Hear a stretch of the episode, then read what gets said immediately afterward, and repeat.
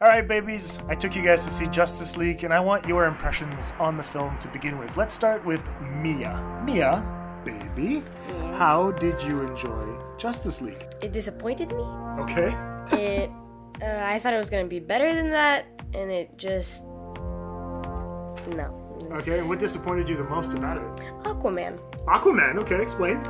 Uh, as a child, And As a child, you're 12. Come on. uh, we watched um, what do we call that? Like a s- TV series? yeah, it was the Justice League TV show. Yeah, and uh, Aquaman was uh, really polite. He was a royalty, and he didn't drink. Okay. So basically, yeah, he in the movie he was like totally the opposite of what we saw in our childhood. It was I didn't like it. It, it, it, it really disappointed it me. really disappointed you? Okay. And is, is Jason Momoa good looking? Does he look good? Yeah. Uh, this is just a barometer to see where she at in puberty. To see Dad. Uh, anything else that you found a little bit weird? How about Wonder Woman? Was she cool? Yeah, Wonder Woman was cool, but camera angles, you didn't like- cleavage, Okay. and she was treated really badly. And the other thing was like they took like the gods kind of from Wonder Woman and just Yeah. made a guy version of it in Justice League. There you go. Uh, so she's, they're hitting on the same plot points. Okay, cool. Uh, and is there anything interesting about the movie? Did you, what did you like? You know, instead of the things that you Uh, didn't like. Cyborg. You liked Cyborg? Yeah, Okay, cool. Eh, he, I thought it was cool. Um, for some reason, I found it like a bit uh, what what the internet is doing to kids nowadays, kind of. Okay. Because there are lots of kid on kids on the internet and all that stuff, and just like cyborg, like not hacking, but like getting into computers and all that stuff, Right. shows actually what people can actually do Okay. on the internet. I like that. That's good. Jesus Christ. Yeah, That's actually I- kind of, that's really.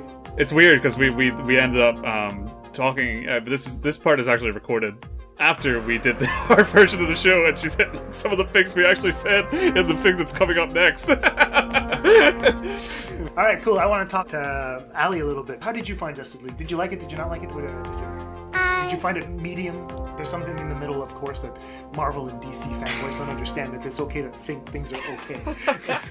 No, I didn't very, I didn't really appreciate it. It wasn't that, that fun to watch. There, there wasn't a story to it. there wasn't a story to it? Exactly. Okay. Everything was just getting mixed up, and I was getting lost at one point. I Okay. like that. Yeah, because I looked over at you guys at one point. You guys were both leaning on your hands, just like kind of semi bored of what the hell was going on. And well, Wo- Wonder Woman, like she wasn't that like like in the other movie. She was better. She was stronger. In this movie, the only thing that they they're looking is like the cleavage. I I was like, what the hell is going on? That's not Wonder Woman. Okay, good. And like I that's not her. So I I didn't like that. And then after that, Flash. Yeah. The biggest problem of the movie. I thought. So. Okay, explain. Why is Flash the biggest problem? No wonder he has no friends. He's annoying. he's annoying. He's not funny. Okay. So like he's always like yeah. I I didn't think it was funny. And then after that, Cyborg let me appreciate it a bit. Yeah. He wasn't fighting in the movie. he wasn't Okay. doing anything. He was just fighting. He wasn't fighting. So he was just locking on a computers. We get it. So fight. Start Okay. fighting. Aquaman. Yeah. And at one point in the movie, Yeah. um, when he's uh, with the beer going into the water, Yeah. it looks like an ad. It looks like an ad for Yeah. alcohol. Okay. Yeah, I was Yeah, like, it's it's cool to drink, kids. and So true. yeah, it was weird. So I didn't really think it was the Justice League. Okay. And if, it, was there anything good? Was there anything that you really liked about the movie? Wonder Woman was kind of the best in the movie. Right. And I, I, I, like I said earlier, I didn't like how they they dressed her up weirdly. I didn't like that. Right. I, I liked how strong she was though. Okay. Cool. Excellent. So that's pretty good, man. I think Yeah. that from like two kids' per- perspective, you got a 12 year old and a 10 year old right now, kind of pointing out a little bit of flaws. And and this is the demographic that they're supposed to be going for. It's supposed to be for kids. And if you have kids of this age going like, yeah, there's clearly problems with the way that Wonder Woman is being portrayed. So That's really cool. Girls, come say a, a big uh, goodbye and thank you for being on the show once again. I love it when you guys talk to me about So this stuff. cool. So, how about you tell us what your name is and what you like to do? What? Weren't we supposed to do that at the beginning? No. Nah. Just say my name is Ali and I like to draw. I can't wait for Star Wars. Yes! Come on, say that. My name is Ali and I like to draw. And I can't wait for Star Wars! Cool. So um, my name is Mia, and I'm a kid that goes to school, and I'm normal. Okay, those are all lies. Except for the school part. all right, thank you, girlies. Come give me a big hug and a big kiss so that they're going to hear it. There we go. All right, so we're going to be leading this off. Let's head into the episode now. Good evening, ladies and gentlemen. We are tonight's entertainment. Sound good? Yes, sir! I know who I am! Did IQs just drop shot that could have been I was away? I like this shit. You know, it's exciting. off, bro. It is your Me and you. Welcome to the Atlantic Screen Connection podcast. Let the games begin. Hello and welcome to the Atlantic Screen Connection podcast with Jason and Lee. I'm Jason, I'm Lee. and today we're going to be talking about Justice League, the latest film in the DC cinematic universe, and uh, it's directed by Zack Snyder. And Or is Joss it? Whedon, oh well, Joss Whedon gets a writing credit on it. Uh, it should be interesting. It stars Gal Gadot, Connie Nielsen, Amy Adams, Ben Affleck, Ray Fisher, Henry Cavill, Ezra Miller, Jason Momoa, Jeremy Irons, J.K. Simmons, and Miles Dyson. And it's going to be a really interesting conversation. I totally forgot about Miles Dyson.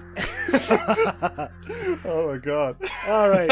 Um, I, I contacted you after my viewing of the film because I took my daughters to see it, and I said, you know what? Let's get together and let's talk about this. So I want to throw this over to you. I want to. I, I don't care how you're doing. I want to know what your experience is with the film. So tell me, Lee, how did you Uh. react to Justice League? I guess, uh, yeah, I guess uh, it may be important to to build some sort of groundwork and frame for our audience how we felt so far about the, the DC films. So I'll I'll be I'll be perfectly blunt. I have only so far in this universe enjoyed Wonder Woman. In fact, I love Wonder Woman. I think it's a great. I mean, it's a flawed film. It's very flawed, and I, I respect those flaws. But at the same time, uh, it it's probably one of my favorite films this year. I've enjoyed it so much. I've seen it a second time. I loved it all over again. Every other film has been terrible, and uh, I that, well, I don't think Jason totally feels that way. I he's he's he's been holding on for this DCEU to to, to correct itself, but he's been there. Um, I, I remember you had a, you had maybe one or two reviews for Batman v Superman, Yeah. and uh, I I remember that you was it that you it was emotional. It was sort of a personal take. One of them. Well, see, that's the thing. Yeah, I mean, like, okay, I'll I'll, I'll get personal and I'll come right back out of it. All right. So, Right, uh, cool. If I look at my experience with the DC films so far, okay, I'm taking Mm-hmm. this is their universe. Uh, I don't think that we can take them apart. Okay, these are meant to be part of the same, you know, uh, storyline. Yeah. yeah, it's the continuity. Man of Steel was a very weird picture for me because there are elements of it that I really enjoyed, and there are other ele- elements that had me scratching my head as to why, you know, like the, the whole Yes. exactly the whole essence of Superman himself in that film. I was like, he's not Doctor Manhattan. I I understand what Zack Snyder was trying to do, turning him into this whole broody, weird. Super, Broody Jesus, modern There you Jesus. go. Exactly. You know, very uh, emo Jesus. Yeah, and I had trouble with it, and even on rewatch, I get bored with it. Uh, Uh-huh. Very, very fast. I, I don't. I don't. Whatever.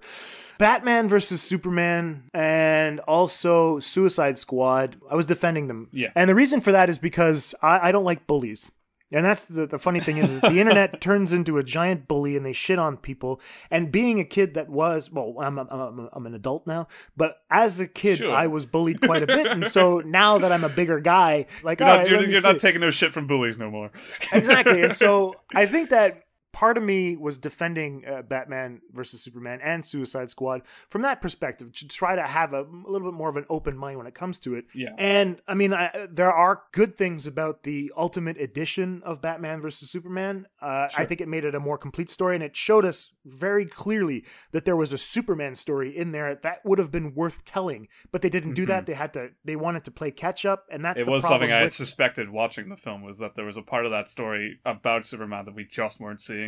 So it, Yeah. it makes a lot of sense that they've sort of they had to cut it. Well, they didn't have to cut it. They just chose to cut it because they don't really know what kind of film. But it's they because they don't be think making. but- Superman's interesting, as interesting as Yeah. Batman. It's money now. That's the problem, right? And uh, Suicide Squad. I mean, I'm going to retcon all my reviews. These are bad films. uh, I, I I don't care anymore about what they're doing because I think that they've they've they've tried my patience, and Mm. I don't feel like I can defend these rationally anymore. Uh, because it's just me trying to go back to when I was a kid and be like, be nice to people. At least they tried. And now the thing is, is that how much money has been spent on this? Yeah. And that that's that's a very expensive trial. You know what I mean? It's it's Even- interesting when you realize that the the perhaps the the victim in this case, which is these these films under the light of the critics who have been tearing into them just because it's popular to tear into them. Uh, when you and you kind of you want to jump to their aid, you want to jump to their side, and then it finds out that, that, that those films. They've actually been emotionally manipulating you to protect them this entire time, and See, that they have the none of your me, yeah. but they don't. They don't want to help themselves. They just want to keep coasting by. Uh, They don't mind that they, they get bullied because they're actually they thrive on it. And I mean, I don't think that's something that probably applies to you know real life, but that's exactly how this scenario works. But, well, that's the thing. The thing is, is that they're like, oh, geeks and nerds will defend us because they were bullied, and then the critics because, are because we have we being have the their bullies. you Superman know? on hostage, and there's no we're not letting go until they protect him. exactly. And at the same time, that's the problem: is that Superman's supposed to be protecting us, and we're Yeah, not supposed to be ex- defending him, which is a weird thing when you turn it around like that. And I'll agree with you that Wonder Woman is clearly the best that they've put out. And like you said, it is flawed. I mean, there's that generic Yeah. villain Ares at the end. Who are the villains in these fucking movies? No one. No one are the villains. Zod Jesse was a really great character. Yeah. Well, whatever. His villain is the lozenge that he stuffs down that guy's throat. But I think that right now my my patience is gone. I, I don't care anymore uh, about what they do. Uh, I want to see a, another Wonder Woman movie, and I think that this is going to lead us right into what I think about Justice League, which is is probably one of the worst that they've made so far. And it, it it doesn't work. It just doesn't work. Yeah. You have the most valuable comic book properties today. Absolutely, Batman and Superman, these are characters that go back to the 40s. You know, 1938, I think both of them respectively came out. 1938, 39. My parents know who these characters are. Like my mom knew Spider Man because he was very popular in the 60s Yeah. and whatnot. My parents know and love Batman and Superman and they stand for something, you know, this, this idea of justice, it's there. And yet you have Warner who can't do them any justice at all. Not at all. And it's beyond me now. It is beyond me. I can't defend this. This is not, not only are they treating the, mistreating these characters, it's poor filmmaking. it really is. It's really poor filmmaking. I- the yeah, editing I- blows, this writing blows. Fuck all of them. You guys can come after me if you want. I don't care. There's no logical way to defend this anymore. no, and I don't, I don't, absolutely I don't want to jump on the other bandwagon on the other side of Justice League. Was like, well, at least they tried. Fuck that. No, no, more trying. No, it shouldn't have. No. Yeah, they shouldn't have had to try this hard and fail this hard in their attempt. It can't be this hard. It's just that No. these people that are handling it at the moment don't know how to handle them, uh, and yet the, maybe it's Warner Brothers. They're shoehorning uh, Justice League when only Zack Snyder only wanted to ever make Superman films. I don't know. It doesn't matter. We are where we are at the moment, and it all sucks. and I mean, really I'm, does, I, man. I appreciate to a degree that Man of Steel tried something different, and I can I can appreciate that. I don't think it worked. I think that um that, that film struggles from the, the the bloated conceptual attempts at trying to philosophize every single character to the point where it leaks leaks into the dialogue and everyone is speaking in open-ended questions. So we don't actually interpret anything. We're just being we're just all sitting around armchair philosophizing and pretending it actually it will it will find a meaning in its own terms and it doesn't it doesn't work like that you have to have Yeah. something to say you know it, it, plays on themes that are around in popular american uh, pop culture at the moment but it isn't actually making anything of them it's just noting that they exist and, Yeah. and applying trying to shoehorn them into Superman, who has nothing to do with them and can't work under those constraints. Batman v Superman. I, I will say this. This is why I I think Batman v Superman is a terrible film. But I will say this in comparison to Justice League. I will rewatch Batman v Superman, and I've always held this opinion far sooner because at least it's funny bad. You know, at least it makes Yeah. me laugh every time I watch. Uh, when I watch that film, it made me laugh so hard just how awful and how poorly thought out it was, and how it didn't improve anything that Man of Steel had set up, and it introduced a bunch of ludicrous ideas where these characters are just going into story beats because they feel they have to and not because of any logical reason that drives them to do it. And and, and then it tries to work in its own philosophies that don't make any sense. This whole fucking 99% 1% chance thing that doesn't make any sense for any character in that world to be making except that they're all a little pressurized because it's all gloomy. It doesn't it doesn't add up. There's not enough world building to to justify it. They're just playing off themes we hear in Fox News, and then they they're making a film out of it. At least it was funny. We have to be ready. You, me, the others. There's an attack coming from far away. Not coming, Bruce. It's already here.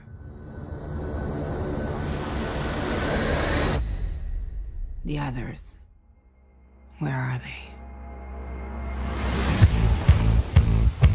Arthur Curry, the Aquaman. It's on him. Organic and biomechatronic body parts. He's a cyborg. You should probably move. Barry Allen. Whoever you're looking for, it's not me. You're the Batman? They said the age of heroes would never come again. It has to.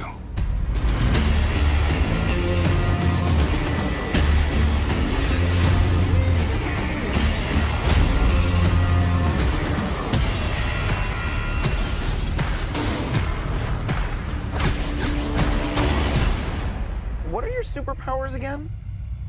I'm rich.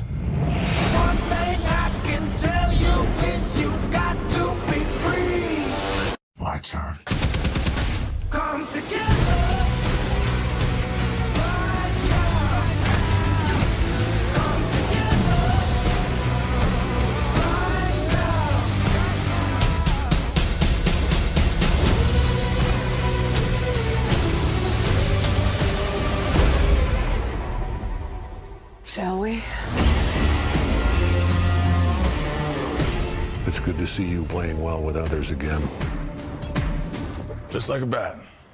I dig it. Maybe temporary.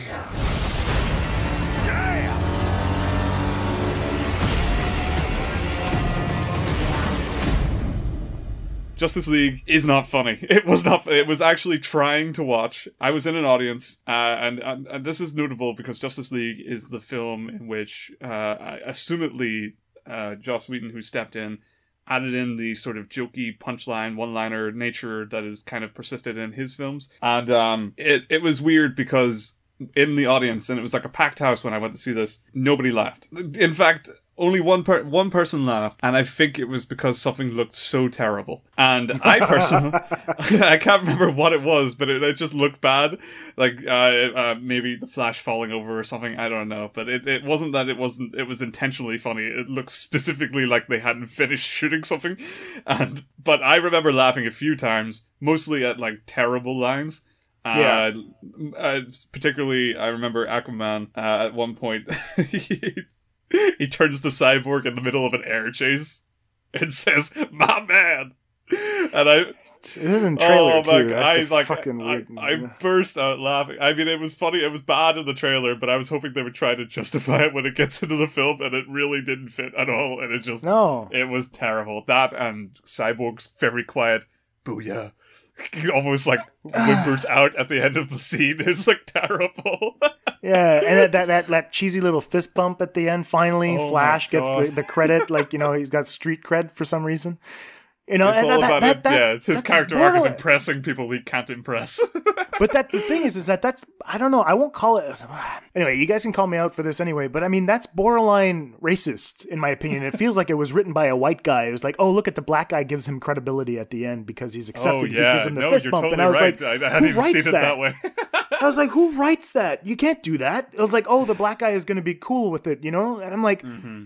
No, these people are supposed to be a team. It doesn't matter if you're white or black. It doesn't give, no one cares. And he calls it out. Flash goes, it was like racially charged.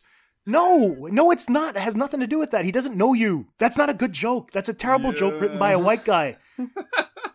on the on the topic of Flash, he is the whitest character of all time. Some sort of amalgamation of the Big Bang Theory. Bazinga. He was one Bazinga away from That's like it, you're waiting for exactly, Superman to snap his neck, but like his entire his entire conflict is that he's socially inept. And He's playing the- Sheldon. The, exam- but the example they give is the whitest example I have ever heard.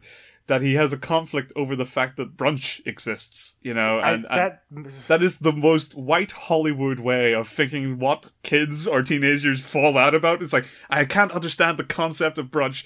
Only You're waiting in line to have lunch. Go to brunch, you know. Only, only like teachers go to brunch. No child, no teenager goes like, it's time for my too late for breakfast, too early for lunch scenario meal, you know, and, and makes a deal of it enough to give it a fucking name. Brunch is a joke as it is. It's not a real thing. It's not something that anybody in real life actually thinks about day to day. It's just something that happens if you miss breakfast.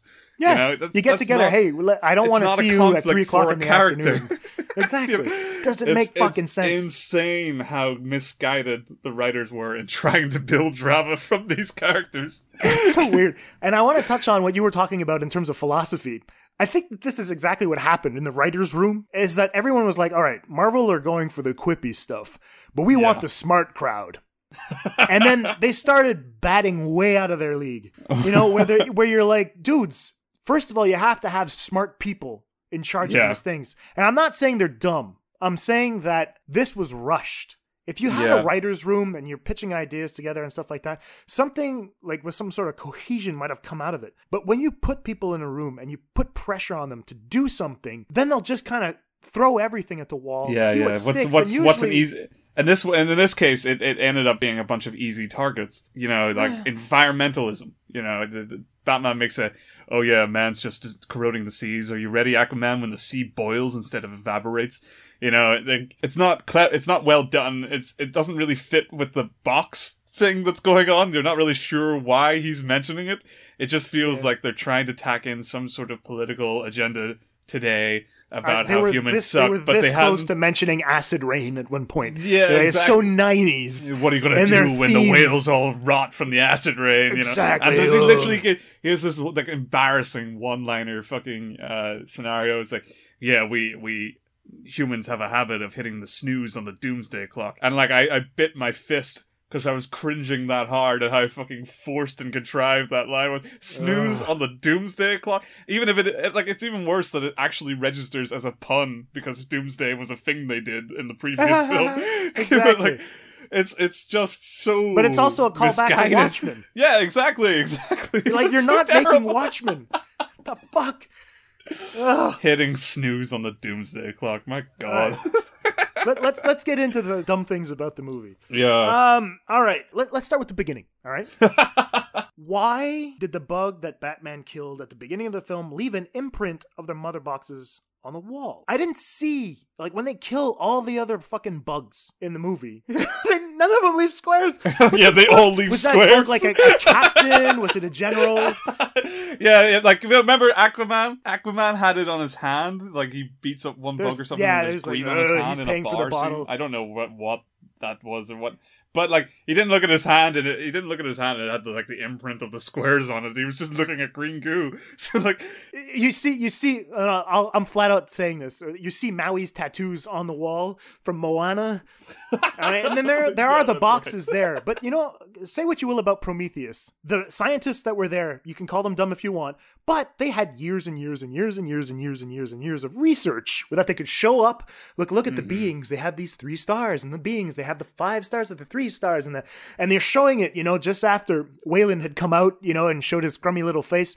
But this this is, makes no sense. Batman is looking at these squares on the wall, and he's like, "Whoa, something big's gonna happen." Jesus Christ! like these are the squares I seen on that building when that boat exploded. and you're like, Dude, they're three. They're three squares. like, dude, this is one of the. This thing. This film kept reminding me of Independence Day Resurgence. I haven't seen and That it. is not a th- There's the same thing. The same thing happens. They see like it's a circle. The um Bill Bill Pullman. yeah, yeah, No. Yeah. president or yeah. Bill Pullman, the president. Yeah, in in the sequel, he's kind of like a loser, insane person who's kind of taken himself away, and he keeps having visions of an alien invasion coming back, and he keeps jotting them down. He draws on the walls because he's crazy, and when he draws on the walls, it's recurrent imagery, uh, and it, it's literally like a circle with a circle over it. you know, like it's like one of like the most Doctor simple, Manhattan like symbol. Okay, I get it. yeah, pretty much. Yeah, exactly that.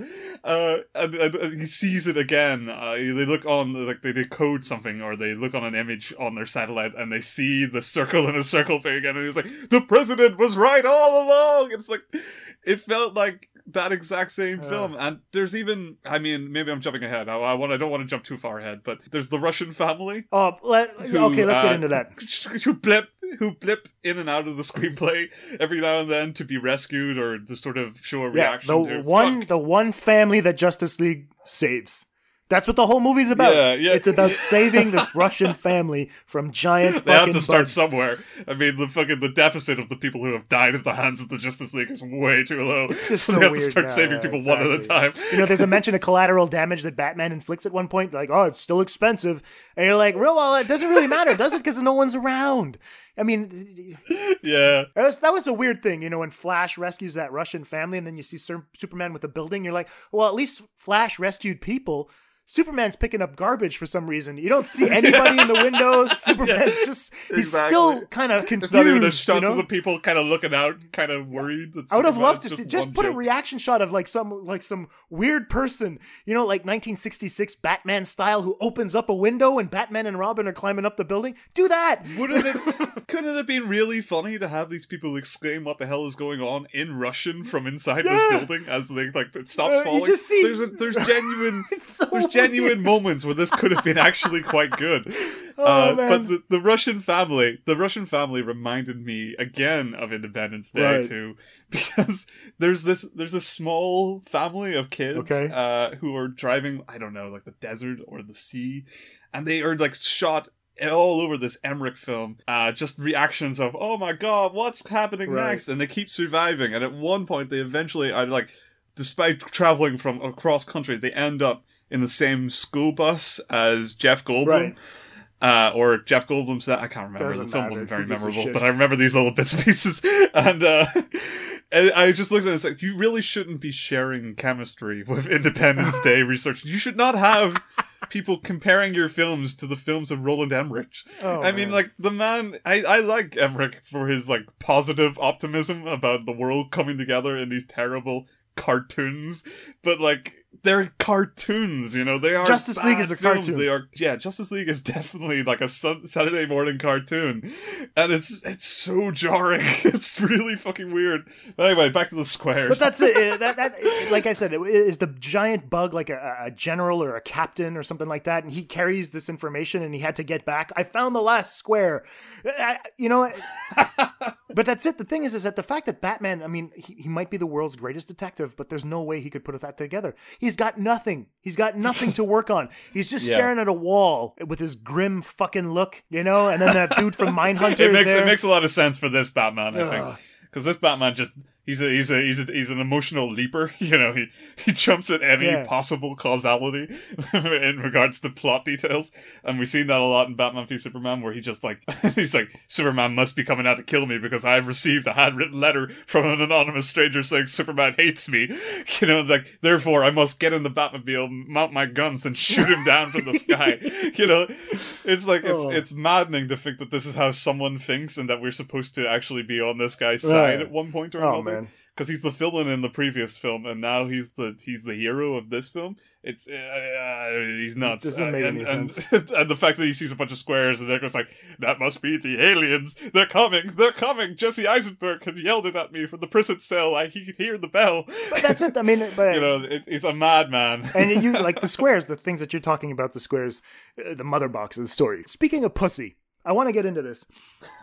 I, I, I don't understand the maleness involved in Jason Momoa. And look, no, I'm not taking anything away from him. He's a really attractive man. He's a good looking man. And he's not a bad actor. I find that he Mm. does his job well. The problem with this is that yeah, no, he plays the he plays the dude really he's well. fine. like the he's manly absolutely man. fine. Yeah, But the thing is, is that the fact that Aquaman used to be the butt of a joke, you know, like he was Uh-huh. the pussy guy in the Justice League. He's not, he, you know, I remember playing just uh, Injustice Gods Among Us, and he was a great character in there, and even in the comic books, you know. But if you look at like Super Friends, uh, Saturday morning cartoon, he's riding on Yeah, he's- dolphins and shit, you know, and They, but the thing is, they've already they've done in the comics and recent material. They've done Yeah, already so much course off with- correction for that character. They've they've made a lot of strides to making him interesting, and in this case, they've flung that out the window because it wasn't good enough. Yeah. it's bizarre. And that's the fucked up thing is that how, who who in the writing room was like, yeah, let's let's make him the most manliest man of the men,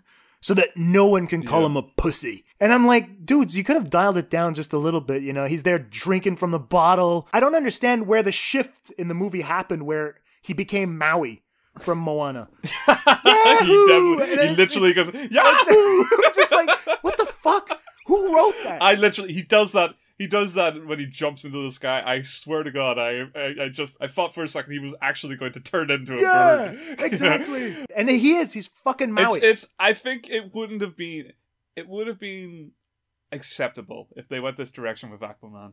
If it was done with any hint of irony, you know, if these, if these, if setting him up to be this dude bro fucking beard chugging character came with a sense that maybe this type of person is a little unhinged. Maybe they're not someone to idolize, but they literally give him like perfume commercial level of of slow mo shots to establish that he's just such a fucking cool guy. And they never take him down. They take him down one peg.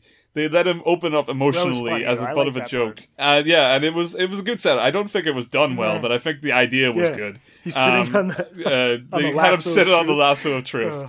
And uh, and and he opens up emotionally, and then you kind of going like, oh, this, th- it's it didn't feel like they wanted to take the piss of the character. It felt like they were setting up the fact that there was more to him for a sequel, and that is not good. No, that's it. It's weird, and that, that's the funny part about the the this is like you know you find out in this you know you get a little bit of his backstory where he's royalty and he just chooses not to be, and I'm like, why don't any of these characters want to do anything about anything?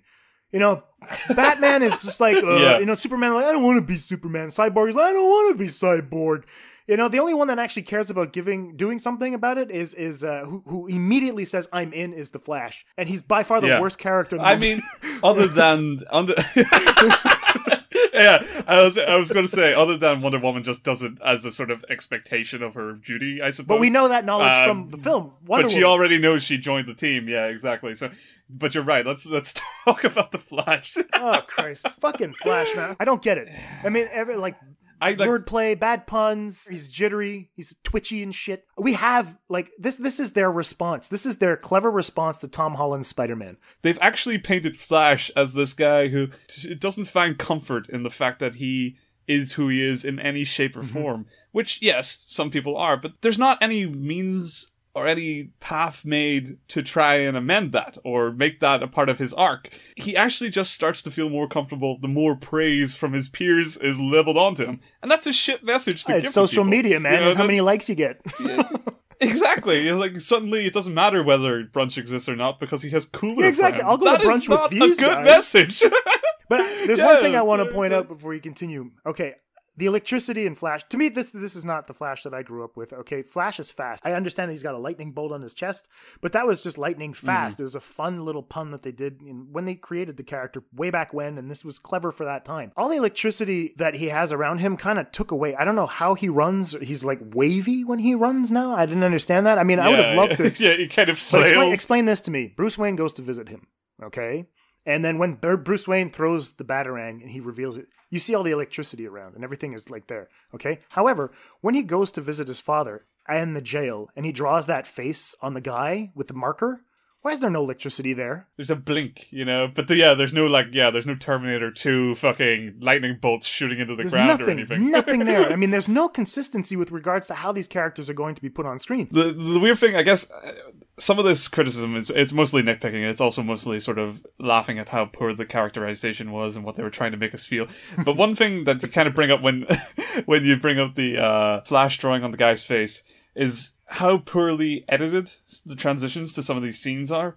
Uh, and that's particularly one of them because it drains humor, the humor they're going from for from the scene when you don't have any time to register it. And it, that kind of happens a lot of times. And one time it actually merely made me laugh. Uh, it was um, Steppenwolf, who we haven't talked about at all yet. Uh, Oh, we'll get to it. he's he's utterly mut- he's muttering to himself. Oh, we're getting into it, okay. Yeah, yeah. But no, this is the this is the scene. He's he's muttering to himself about uh, the the mother and, and the earth and so on. Yeah, he's got he's got mom issues. Yeah, definitely. Um, and he literally kind of he lowers his voice to a hush as he's talking to himself. There's the mother and there's the earth, and it paves the way for you. Darkseid. like, it like he kind of like accidentally says his name. It feels like they didn't like they had another take and they forgot to use it because it feels like he forgot the line and then just sort of remembered at the last moment and then just said dark side because he just like that's the one.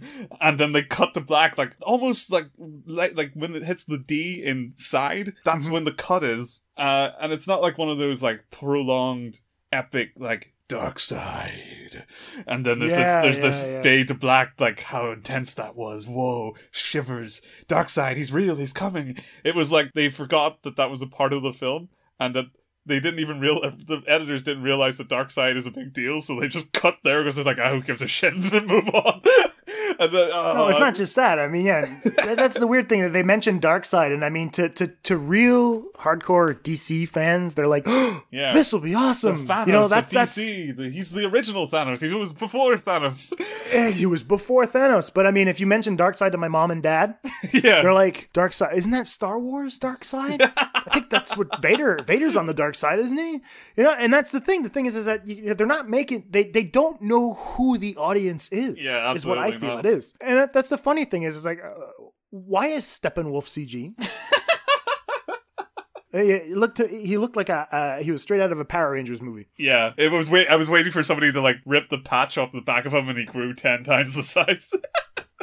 This Justice League to me is a really bad Power Rangers movie. it, would, it wouldn't be. It wouldn't be as bad if they weren't also trying to drag Wonder Woman into the dirt with them. Oh yeah, let's get into that, man. It's very. It's shameful the way that she's treated. She, the way that she's objectified in this Oh. movie is fucking. I. I mean, people were saying this about um, Margot Robbie and Harley Quinn in Suicide Squad, and Oh, yeah, Christ. I mean, it was bad. It was definitely really bad. But at least from a characterization standpoint, Harley Quinn has her sexuality as a part of her arsenal. line. you know, Exactly. she's She- very. she's a. We- it's a weapon. yeah, exactly. That's her character. It's not only her character, but it's a part of her fucking arsenal. Exactly. It's it's something that she can use to manipulate people and get herself out of any situation. That's what her strength is that she knows exactly who she is. Wonder Woman doesn't have that power with her sexuality. It's nothing to And do with her they character. established that her in the gender fucking Wonder is, Woman yes, movie. something to do with it. The fact that she's a woman does define a lot of, of her personality and a lot of the victories she strives for, at least in the sort of commentary sense. But also in her Right. characterization, you you know Wonder Woman isn't sitting around thinking, "God, how how much of a woman am I?" You know, that's not it's not a part of her agenda. You know, she just she's exists. just she just female. does her That's job, all. and she just happens to be a woman. You know, like the objectification in this film has has no leeway that you could get with the Harley Quinn angle. It was bad then. No. It was barely understandable then. It was it was fair. It was it was pretty insulting at the time, and they've now taken that and they've applied it to a character that doesn't even have the flexibility to argue that it suits the character, you know, that it's trying to portray them from the perspective of someone who sees her that way. Nobody is looking at Wonder Woman and going, God, when when fucking Batman gets off the plane uh, with his new new boyfriends Aquaman and Flash or Cyborg or whoever's there in that moment, the entire left side of it's- that it's shot, Flash, it's him and yeah, Flash. The entire left side of that shot is just her ass. Like what that it's Doesn't like it's even it's not like it's even low angle? commentary you know? It's not like it's something that it's No. that they're trying to make a point like this is wonder woman. She she's so distant from them because she has an ass you know? Like it's like it's it's super Doesn't make sense. it's just exploit it's just exploitation and it's it's the lowest form and it's not even like this is the kind of fun uh, you know ribbing sexy film that wants to take the piss out of this stuff you know? It's not like it fits even the dark tone of it. It's just literally a butt shot for a butt shot's sake It doesn't make any sense. And I mean, look, even in, when you're watching the Wonder Woman movie, you know, Patty Jenkins treats the character with respect. You know, Absolutely. and it's not. And I think that she's treating women the women the way women are supposed to. Yeah, be treated. which is You know like I mean? everybody else. She's looking at her as a Yeah. woman. It's not a She's just a exactly just like person. everyone It's a person. So the way that she's framed or anything like that is never in a way that's revealing. Yeah.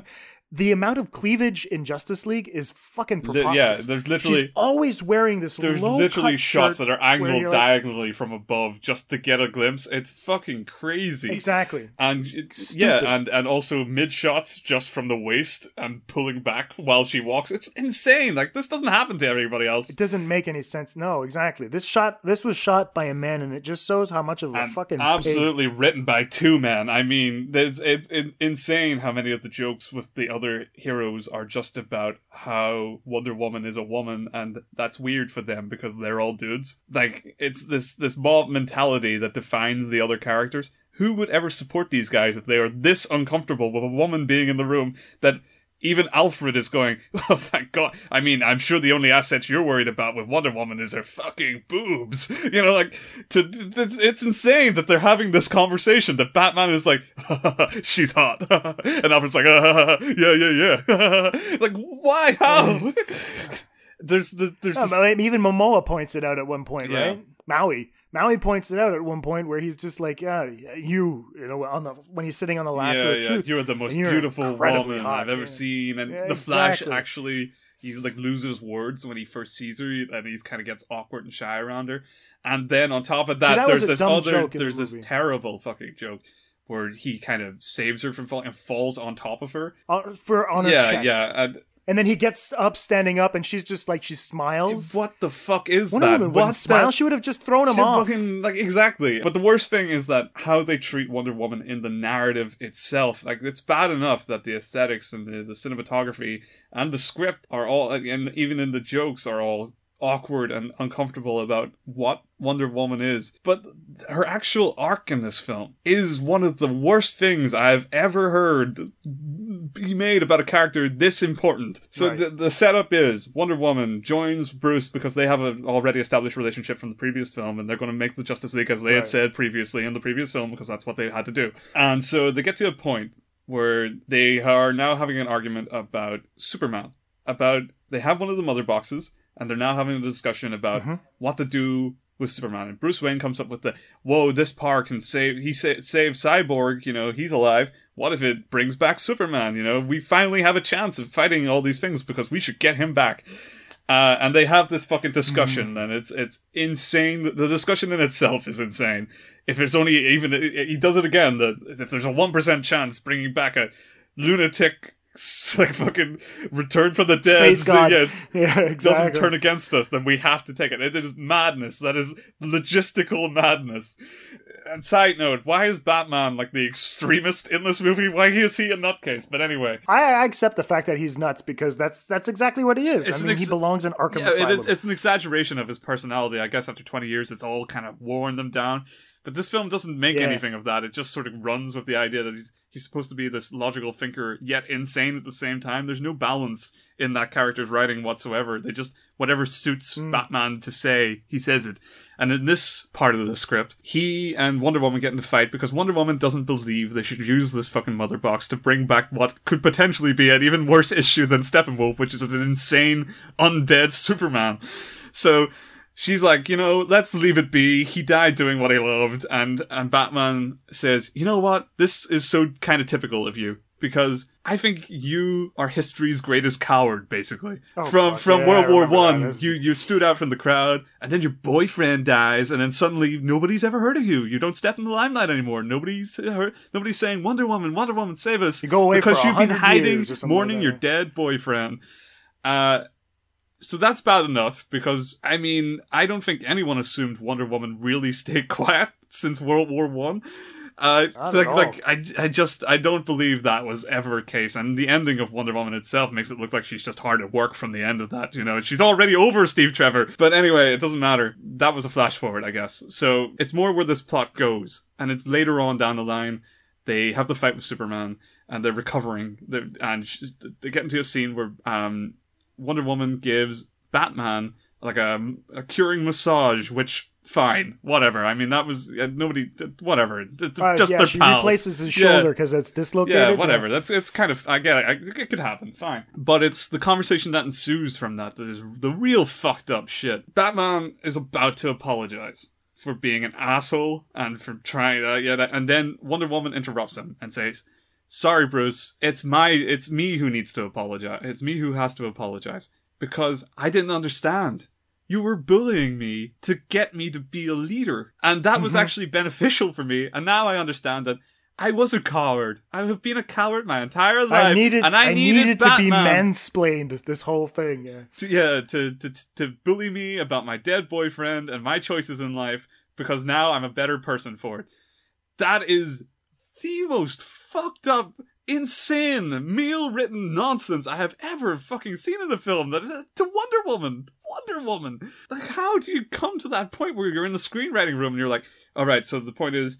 Batman, he's actually doing her a favor because when he when he when he tells her that she's a fucking cowardly bitch, she's like, "Oh, Batman, thank you. I didn't know how much I was currently, bitch until you Yeah, told me to." exactly, yeah. Uh, I, I, I, Matt, it doesn't even fit into the character they've already written. You know, the Wonder Woman that came out, she is a leader from start to finish in that film. She, she, if anything, there could be an arc about how headstrong she is, about how the fact she continues to dive into scenarios, making up her own mind about things without ever consulting people. That would be something because that at least has groundwork in the you know the, the her solo film. That's where we see that Wonder Woman she has become more she is more confident in the decision she makes maybe to a fault because now she has to work with a team that uh you know have to work with her rather than follow her along every time she makes a decision. That that's an arc. That's a character decision. She could come down from something like that. You know she could grow in a way like that if we have to think of her as someone who has to grow in some way. But Yeah. the decision that, to to to just ignore the fact that her entire film was her being this strong woman who, maybe to a fault, leads the charge every time, and and and instead portray her as this character who is in fact been hiding away, mourning her dead boyfriend. I, like, how, that's, That's- the most uh, yeah, man, insulting narrative choice I could ever imagine. I mean, imagine the little girls that were really high off the fucking back of Wonder Woman about this great character. Uh, and and she has this great story, and everyone's at fault in it. Everyone grows a little from it. It's so well written. It's so well rounded. And then she, they go to see Wonder Woman's back in a new film, and she's teaming up with Batman and Superman, and and they watch as Batman bullies her and belittles her for her own choices, and then she thanks him, and then leads a battle on his behest by kind of nodding to But the to the sky, and then and yeah, and then she gets yeah she gets knocked down by rocks and shit like that, and people have to keep picking her up and But tossing yeah, her around. she- like what she's the, the, one fuck? who took out Doomsday. She she was taking out Doomsday. She was standing up to them because Superman was having trouble. and look at just the sequence. I'd love to see a Freudian analysis of that Flash touching the sword and pushing it back up. To Oh my Wonder god! yeah, I'd love to see someone do that. yeah, me, that- exactly. Yeah, that's Wonder yeah, Woman that, is that the would most be terrible if there's a metaphorical thing somebody even remotely didn't even pick up on that that that you- this is That- finally Wonder Woman knows how to get it on again. You know, like There that's you go. You know, and then that's where she gets the sword back. And I was looking at that sequence and I was like, you can't, no, that doesn't make any sense. Wonder Woman doesn't need their help. She wants to be part of a Yeah. team. Based on what she did in taking care of Ares in World War One and not going away, it's like just they're oh she's rusty because she's still mourning her boyfriend. But at the end of the film, whenever he says some maybe someday you'll be able to talk to me about Steve Trevor, she's happy. It's a good memory for her. She's not mourning his loss. She's proud and if ever she wanted to honor his memory, that's what she would have done. And she's not doing it because of a man. It's because she needed someone she- like him, the love of her that was- life that, was she genu- lost. There was a genuine and she would connection fight for there. him. and yeah, that she needed a drive as such to to help spear her along. And it wasn't that it was like her him explaining what she has to do. It was that she felt that way, and it made sense. His sacrifice for her was important for her understanding of what humans are capable of. It was all significant That's of exactly exactly it. how she, it, it reconfirmed for her how important humanity is because they aren't selfish all the time. In fact, the person who's closest to her would make the ultimate sacrifice. And that's incredible writing. It's beautiful. They fucked Yeah, it up. And that she would keep that to herself. Exactly. And that she would keep it to herself and mourn that. You're like, what are you doing? It doesn't doesn't make any sense. It doesn't, the, the, the whole character arc Yeah. for like- then her to like, actually be there. And then she'll have For a hundred Exactly. years, And then the Batman's like, you're still no thinking way." about Trevor, aren't you? Still talking about Steve Trevor? it doesn't make any sense, you know? And that, I'm telling you, man, that, that sword, I would have loved that sword to just hit the ground. And she was like, I don't need that. fucking sword to Exactly. this Yeah, thing. She just a choked the Wonder shit out of it. It's Wonder Woman, yeah, man. She's like, you know, she has those those power Yeah, things on her on her wrists and and- stuff. Like, what the fuck does she need the sword for? It was just for that cool moment of flashing. Here's your dick. Yeah, yeah. It's just finally weird. I can be in the fight.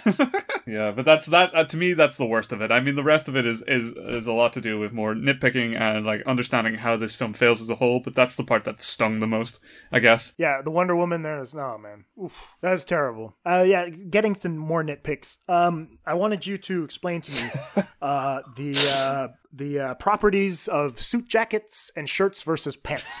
I want you to explain that to me because when when Superman kind of comes back and he's evil Superman, spoiler alert. Uh, they fight for about 10 15 minutes, and Superman jumps out of whatever the fuck he's jumping Yeah. out of and there's an explosion. Uh, I didn't notice anything that was supposed to explode around. And then you see Henry Cavill in all of his beautiful glory as a glor- gorgeous looking man, shirtless. You're like, motherfucker, man. Here I am eating popcorn. yeah, yeah. I got a More, little bit more of belly. fucking superheroes, great. Yes, they I make me feel better. Exactly. That's exactly. I like my body the way it is. That's clearly the what I'm thinking when I'm watching Henry Henry It's like, Cavill yeah, and the denial.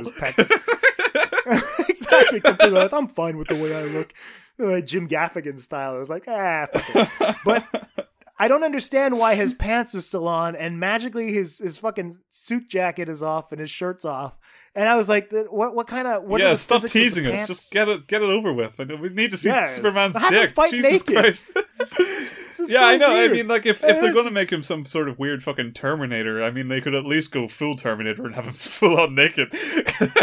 Exactly, just fighting in broad daylight. The police are shooting at him, and you hear the bullets just like Yeah, bouncing off off of his him, penis, and you're like, "Oh well, there, that solves that geek question. Does he have a bulletproof penis?" we've always Ding, we've ding, always ding. needed to He's know. just batting them away. Yeah, no, absolutely. no, I mean, I would Oh, say I, but if there's any I- if there's any con- I guess they just wanted to match like the Hulk. You know, like the Hulk always keeps his pants. At least like they tear at the bottom, you know, like they're, pretty ripped when he when he stretches out, but he also has magical impervious pants. So I, I except in Thor Ragnarok for the first the time, size, like yeah. he he we finally get butt ass naked Hulk and his big ass fucking Hulk dick that they just don't see off camera because it's but when he's walking butt to the camera. Uh, but yeah, we finally get his pants don't survive Hulk. So step it up, DC. Jesus.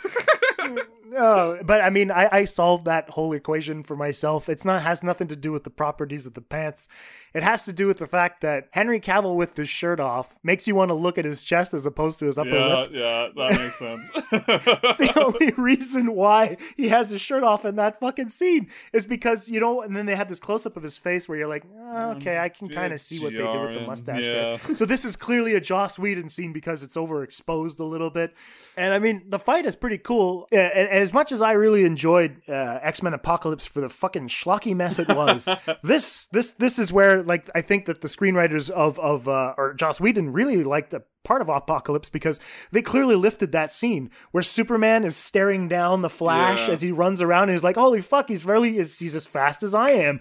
he took that, you know, it's Quicksilver and Apocalypse. Absolutely, when they're again, the final battle like, of that, the yeah, absolutely. I mean, that whole scene, it's it's it's the Vision scene from Age of Ultron. Ah, there you- it's yeah, man, really, really straight. Like they just Vision gets brought from the the magical Vision box. They put the gem in him, and he bursts out, and he's crazy, and everyone has to Age of Ultron? Yeah. and everybody has to everybody has to fight him. Uh, because you know he's they don't know if he's good or bad. They've just brought him to life. And, I mean, that's like lifted straight from that film. They brought it right in and they applied it to Superman. And like, yeah, Joss Whedon was like, ah, I got this. You know, we used it. It didn't go off well. Maybe, maybe yeah, exactly. Like, I, people said it was the most interesting part of the last film. It's like that's because the last film was so fucking boring. Jesus Christ, why? And at least that part there was some character tension. like, yeah. But um, I, it's weird because it felt like that. If they had developed the story about just bringing back Superman, that would have been a story in itself worth a telling. Fine movie, yeah. yeah. And I feel like when it was like Justice League Part One and Part Two, remember in the production they uh, had it was originally split, and this was supposed to be a Part One, and yeah. then they've just amalgamated and they've just delayed the sequel because Batman's coming out or something like that. I don't. The production schedule scares me because it's real. uh, it's like there's an Aquaman film coming out next Christmas. Um, Jesus, uh, fucking like a Flash Force film, uh, and and a Wonder Woman two, which is a good thing at least because they probably just are going to continue yeah, if they if they put it in the past, they can continue yeah. to ignore these films.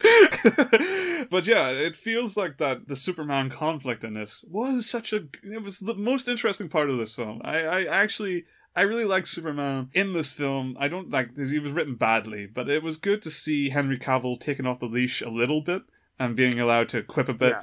and make. And I mean, he's real cheesy. He's a real cheeseball. He's the Superman that they're going for isn't even halfway between the original broody version and and um the uh, the Christopher Reeve, Reeves yeah. version. This like you go straight full Christopher Reeves with just a little angry face drawn on with yeah. CG and. Uh, but like I I like that. I liked that it was. It felt like Superman for the first time. We've seen Cavill doing it. I mean, probably the best part of the film. And I mean, uh, again, the dialogue's not great, but the little competition after the credits between him and the Flash. That's I, I, thought that was a really. I've seen that concept in the comics before. I've seen it around the internet and yeah, stuff, and nice I think touch. it's a really cool idea that they have little competitions. And uh, I, I it, their their back and forth felt natural for a minute. Uh, he felt like yeah. he was kind of like he was so smug and insufferable that it felt like Superman. Like he's so confident in his ability, he doesn't believe anyone can beat him, and that felt like Superman for the first time. So there was like there was this tail end. Every time I seen him, I was like, "Fuck." I really wish Henry Cavill had a fucking decent writer behind him because he is a Superman. He is so good in that role. Yes, and he should yes, have always been the right and new Superman for us. And he's just been so hampered by these films that we they're almost they're going to probably retcon him before we ever see a real film of him and find some other dude to be him, and that's really depressing. it is because he would have been.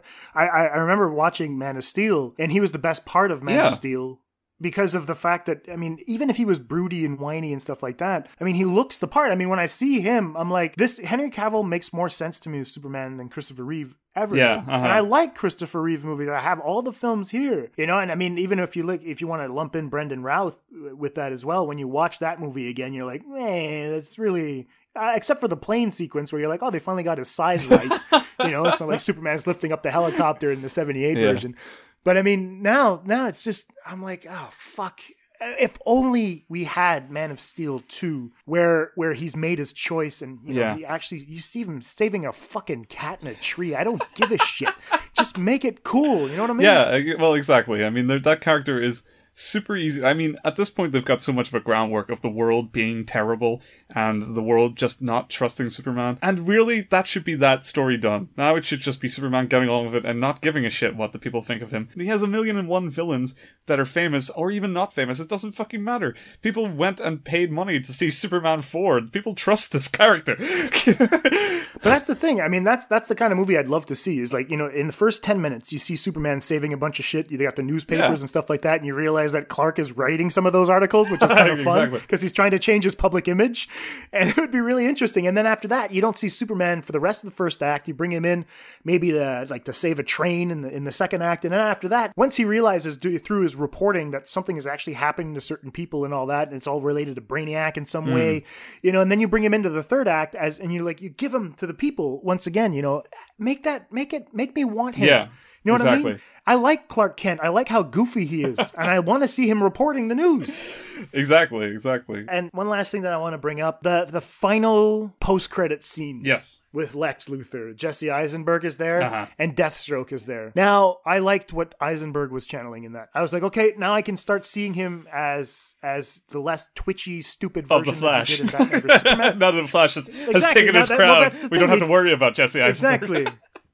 exactly. It's like he gave all of his twitchiness to the Yeah. Flash.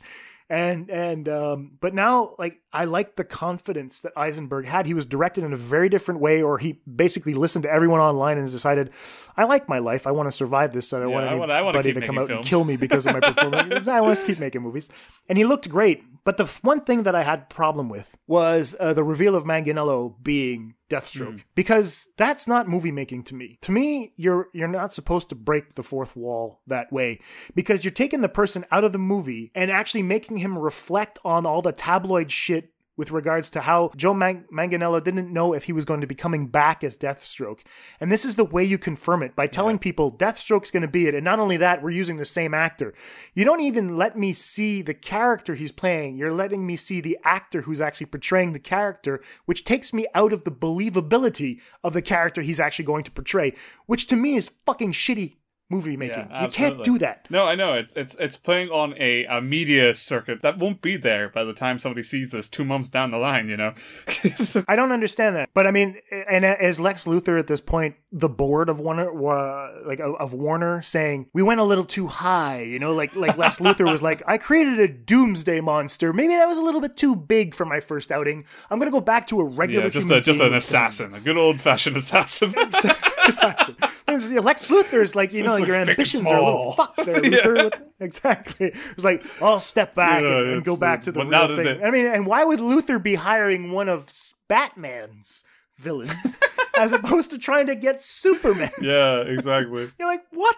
Yeah, it feels it. and that's it, why I- it like, never the- at any point. You see the the reason that the, the kind of bitching about the whole the franchise structure and the the Warner Brothers influence and stuff like that. The reason it keeps coming up is because it's so prevalent in the film itself that you can't tear yourself away. You can't immerse yourself in the story because you're constantly being reminded that this is all being set up to make films and character structures that you don't like and you're not you you don't want.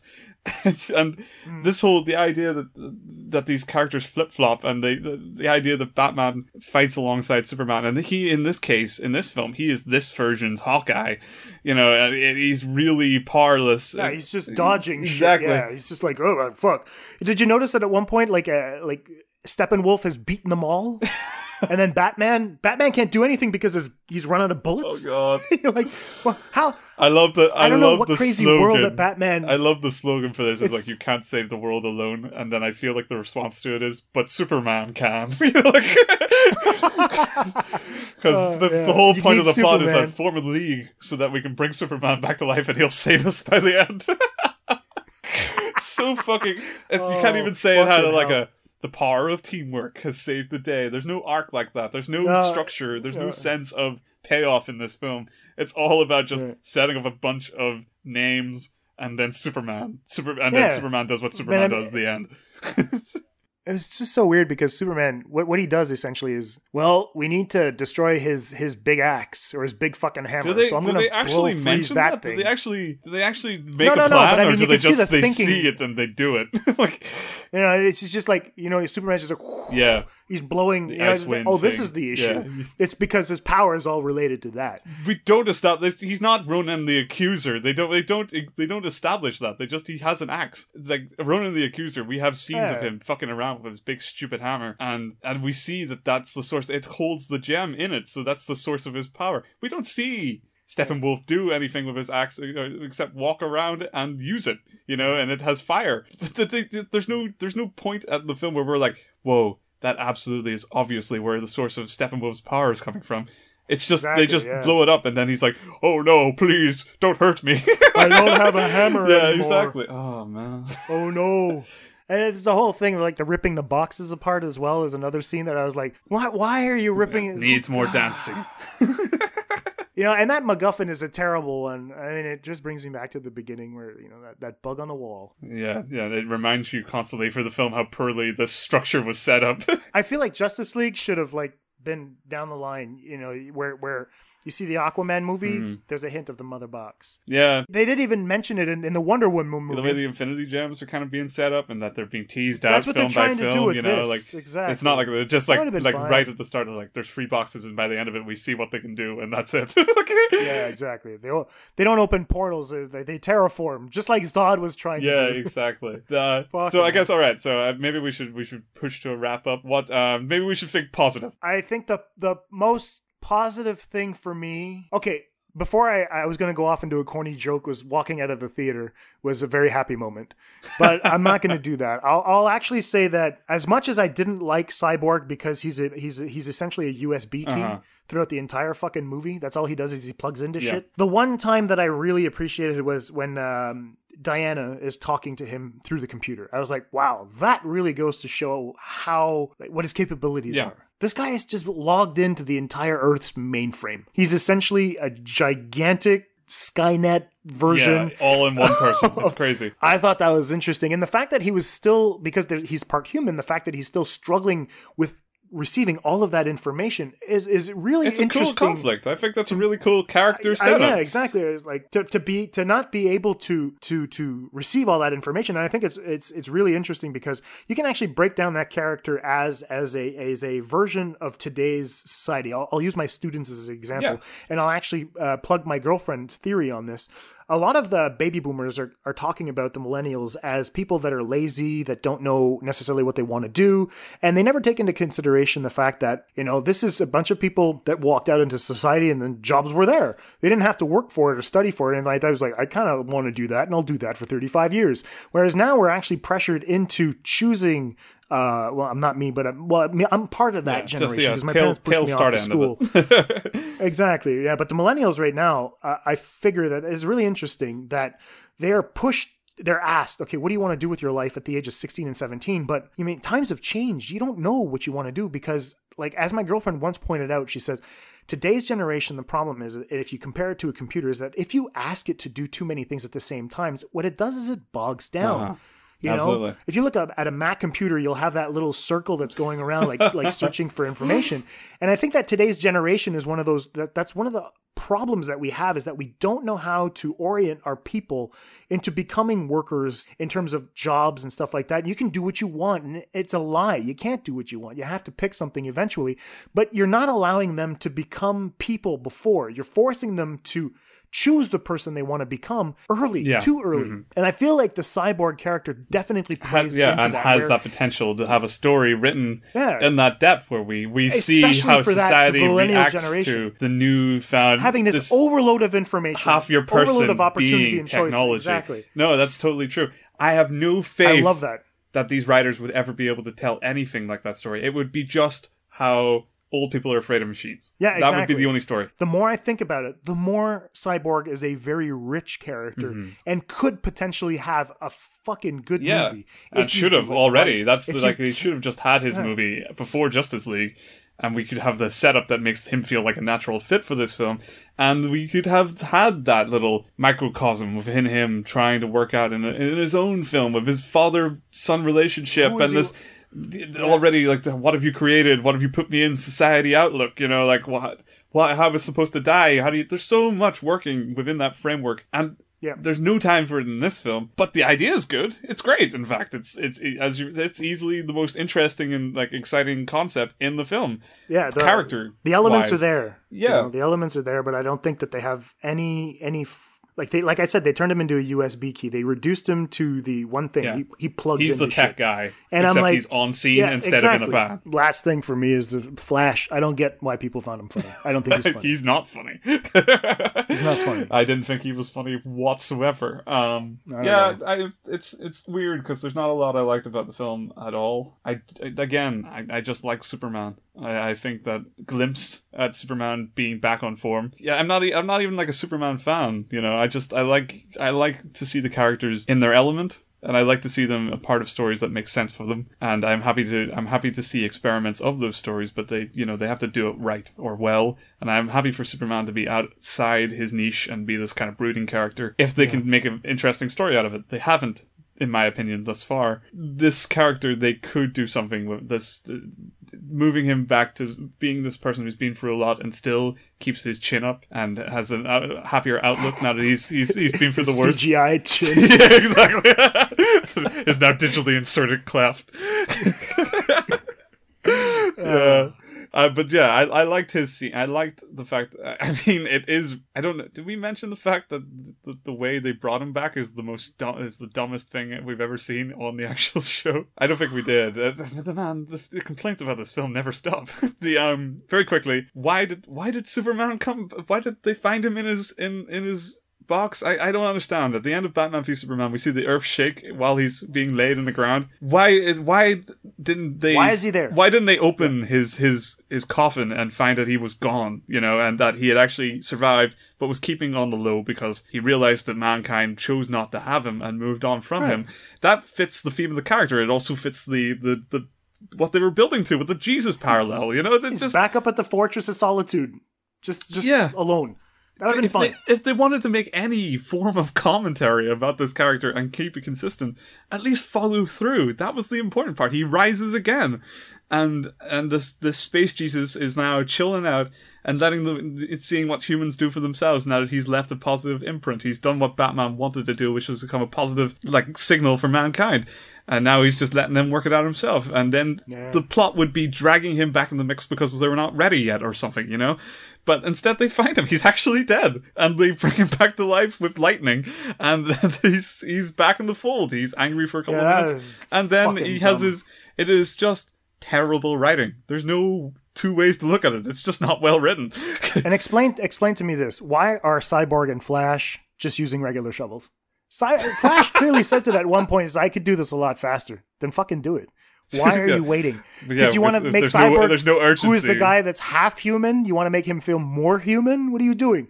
And why is a cyborg like? I mean, can he do things fast? He can fly. He can do. Yeah. Like, what? What? What the fuck? Electro shovels. I mean, come on. yeah, it's like oh, the, and the fact like you know the they they essentially do what uh, Luthor did to Zod to create you know Doomsday. Yeah, you know, but uh-huh. then But it works you know, out it's so okay this time. it, it's odd to me because now the like it's so elaborate. How who came up? Why did why did Bruce think of this? The Yeah. box has to touch the water at the same time as the electricity, and like what do you what why? I don't. They were trying to make a What? Back to the Future parallel. I have no fucking idea. No, and why is it? Why does it? Why is it crucial that it happens the first time? You want to put a joke in there? It was like, oh, mm. you know, you make the Flash misses Q. Sorry, I'll start mm. over again, and he has to go back, and it just make it fucking weird. You know, Superman didn't have to come back like that. I th- I think your resurrection idea is much better. You know, the fact it that just they open it up feels their like casket. that was the original Yeah. intention. I can't imagine Snyder thinking it was anything else because Yeah, that that entire sense. scene feels very Whedon. The fact that it's the Vision retread and it's shot after, we can clearly see that from his CGI mustache removal.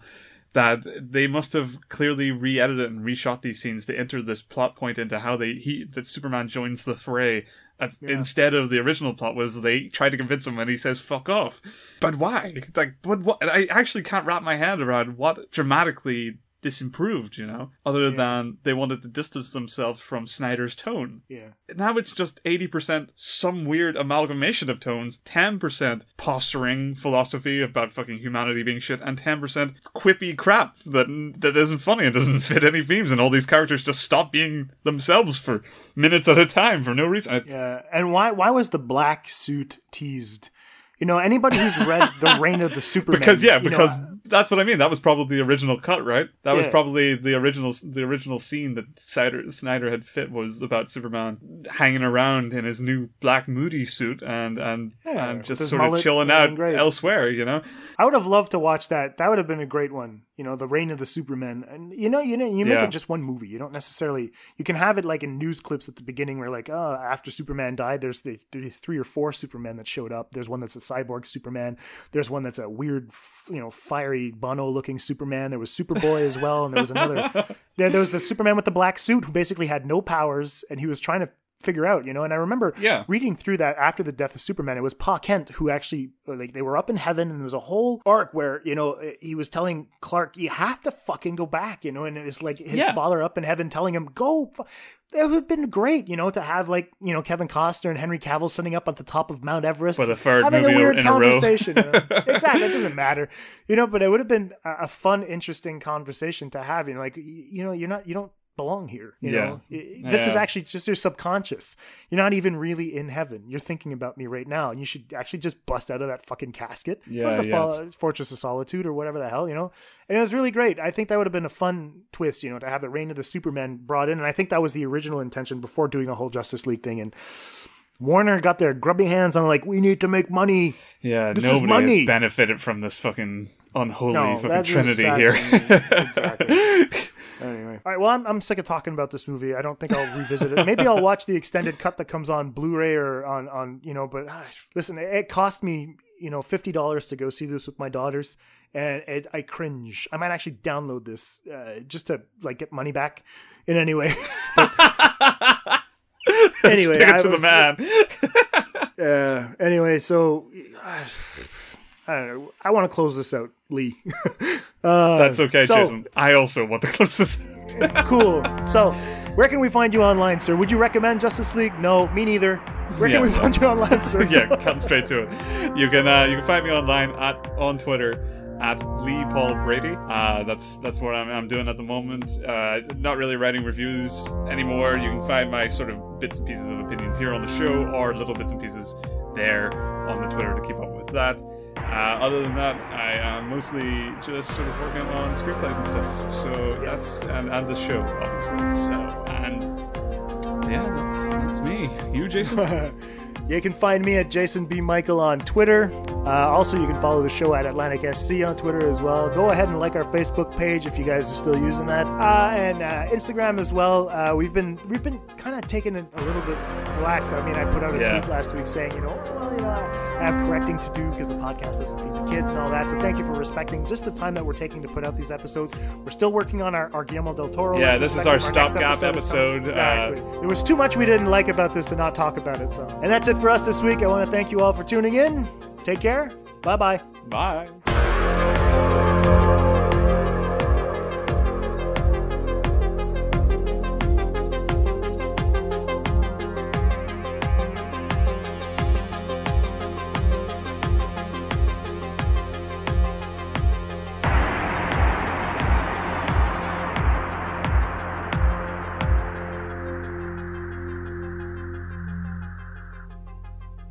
This conversation can serve no purpose anymore.